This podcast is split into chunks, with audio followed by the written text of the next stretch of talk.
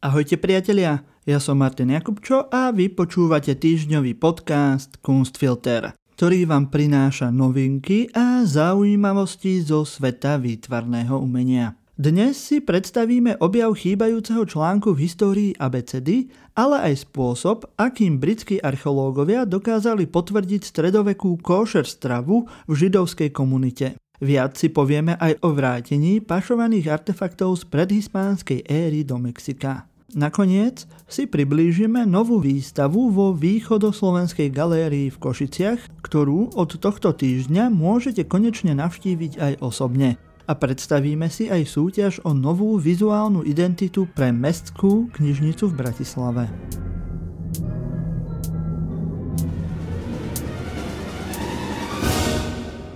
V Národnom parku Big Bend v juhozápadnom Texase v USA boli už v roku 2016 objavené mexické artefakty z predhispánskej éry.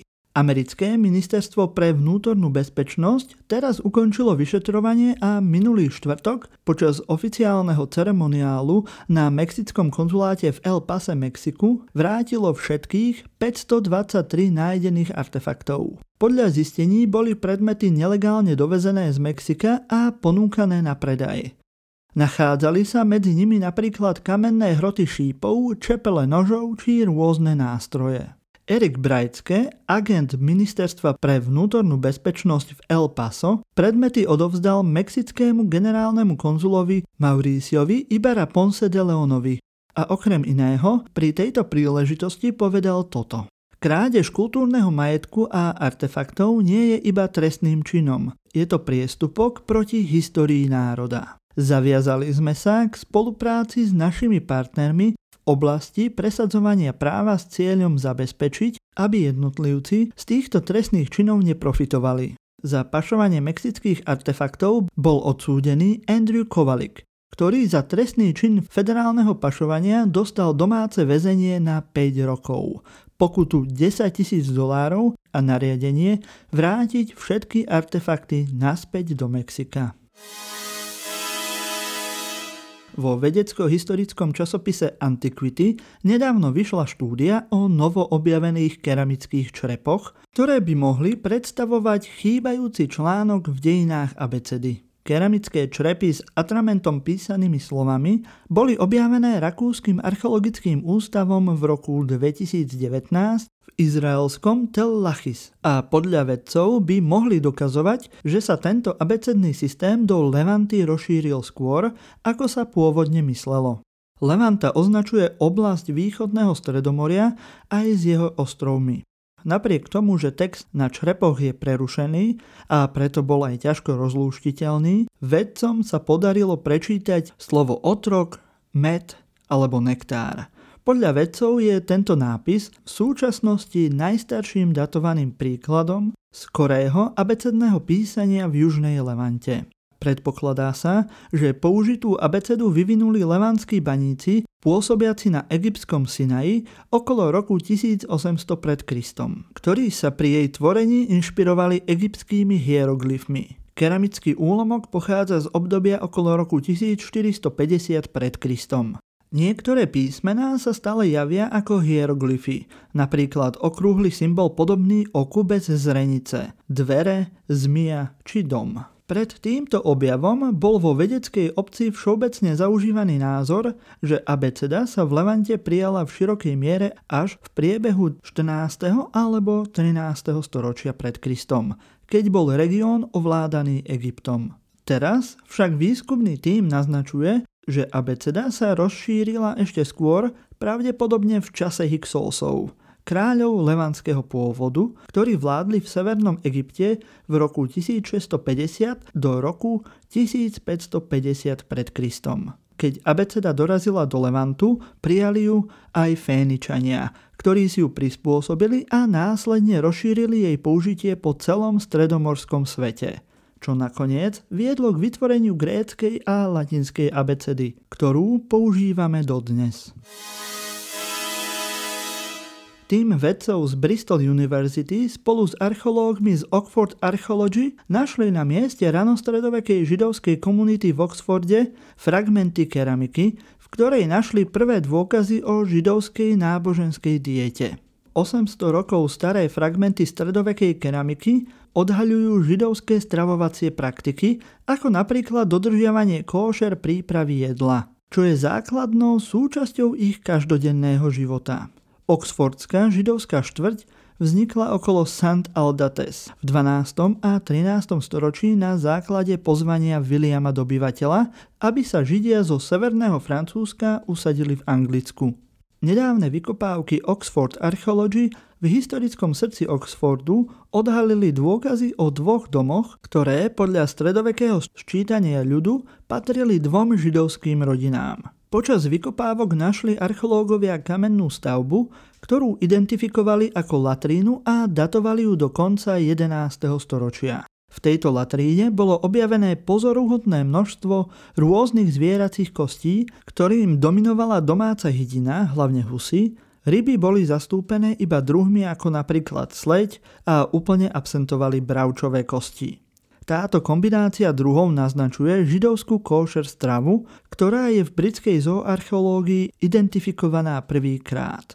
Pričom v stredovekej Európe je to iba tretíkrát. Na zistenie, či obyvatelia oboch domov jedli židovskú stravu, vedecký tím použil kombinovaný chemický a izotopový prístup na identifikovanie zvyškov potravy, ktoré vsiakli do stredovekých nádob nájdených na danom mieste. Ich objavy boli zverejnené v časopise Archaeological and Anthropological Sciences a ukázali, že niektoré židovské nádoby sa používali iba na varenie mesa z hovedzieho dobytka, oviec a kôz. Dôkazy o spracovaní ošípaných úplne chýbali.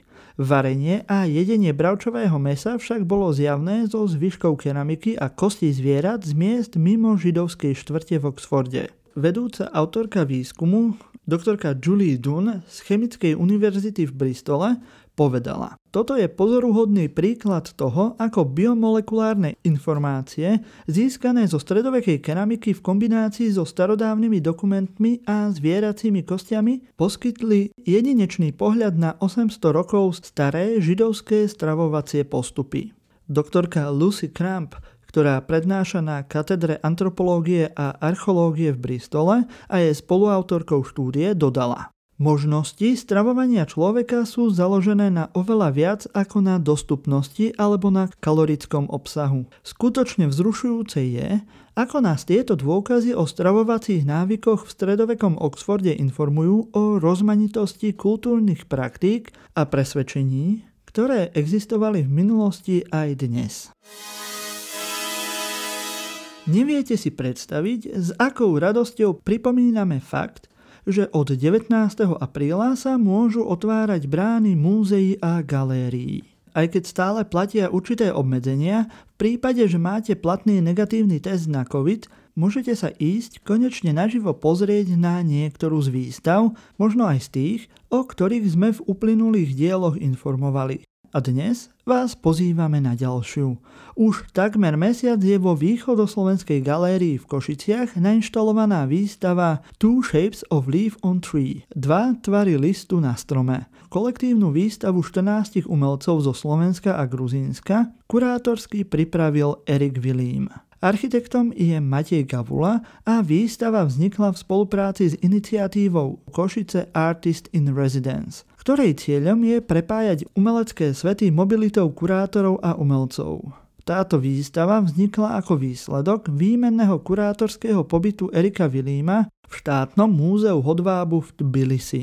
Výstava sa snaží načrtnúť osobitosti príbehov premeny oboch krajín po rozpade Sovietskeho zväzu a to so zaostrením na ekonomické, politické, sociálne, kultúrne a etické dôsledky, ktoré cítime v súčasnosti, informuje galéria. Každá z postsocialistických krajín píše vlastný príbeh transformácie na trhovú ekonomiku, s ktorou samozrejme prichádza aj očakávanie lepšieho života, takého, aký sme za železnou oponou videli vo filmoch zo západu. Odvrátenou stranou tejto zmeny bola divoká privatizácia, nástup organizovaného zločinu a korupcie v obrovských rozmeroch. Gruzínsko na svojej ceste ku kapitalizmu a liberálnemu trhu bolo navyše pod neustálou kontrolou Ruska a občianská vojna v 90. rokoch spôsobila, že proces transformácie bol pre túto krajinu mimoriadne ťažký až traumatizujúci. Nesplnené očakávania, možno aj nepripravenosť spoločnosti spôsobila, že po rokoch opäť naberajú na popularite politici a hnutia s populistickou a nacionalistickou rétorikou. Rozpor medzi socialistickým a liberálnym myslením sa jasne odráža aj v slovách Vata Cereteliho, gruzínskeho umelca, fotografa a kurátora. Skutočným prejavom prvého problému je očakávanie v našej spoločnosti, že niekto, vláda, príde a urobí to, čo je potrebné urobiť. Zabezpečí zamestnanie, podporu a tak ďalej. Gruzínsko si však zároveň vybralo liberálno-demokratický systém ako záruku svojej slobody. Akým spôsobom reagovali na tieto zmeny slovenskí a gruzínsky umelci, si pozrite na výstave Two Shapes of Leaf on Tree, dva tvary listu na strome, ktorú môžete vo východoslovenskej galérii vidieť do 16. mája tohto roku. Mestská knižnica v Bratislave vyhlasuje súťaž na novú vizuálnu identitu. Do súťaže sa môžu zapojiť profesionáli z oblasti komunikačného dizajnu. V prvom kole bude porota posudzovať portfólium relevantných prác a textovej explikácie predbežnej navrhovanej koncepcie. Do druhého kola postúpi 5 uchádzačov, ktorí vypracovali návrh na vizuálnu identitu na vybraných aplikáciách. V tomto kole budú uchádzači honorovaní tzv. škicovným 500 eur. Výťaza súťaže spoznáme v júni tohto roku. Predpokladaná výška zákazky je 8500 eur. Prihlášky do prvého kola je potrebné zaslať do pondelka 10. mája 2021 do 10. hodiny na mailovú adresu súťaž zavináč mestkaknižnica.sk bez interpunkcie. Všetky podrobnosti nájdete na webe www.mestkaknižnica.sk Aj keď sme spomenuli, že galérie a múzea sa môžu otvoriť už od 19.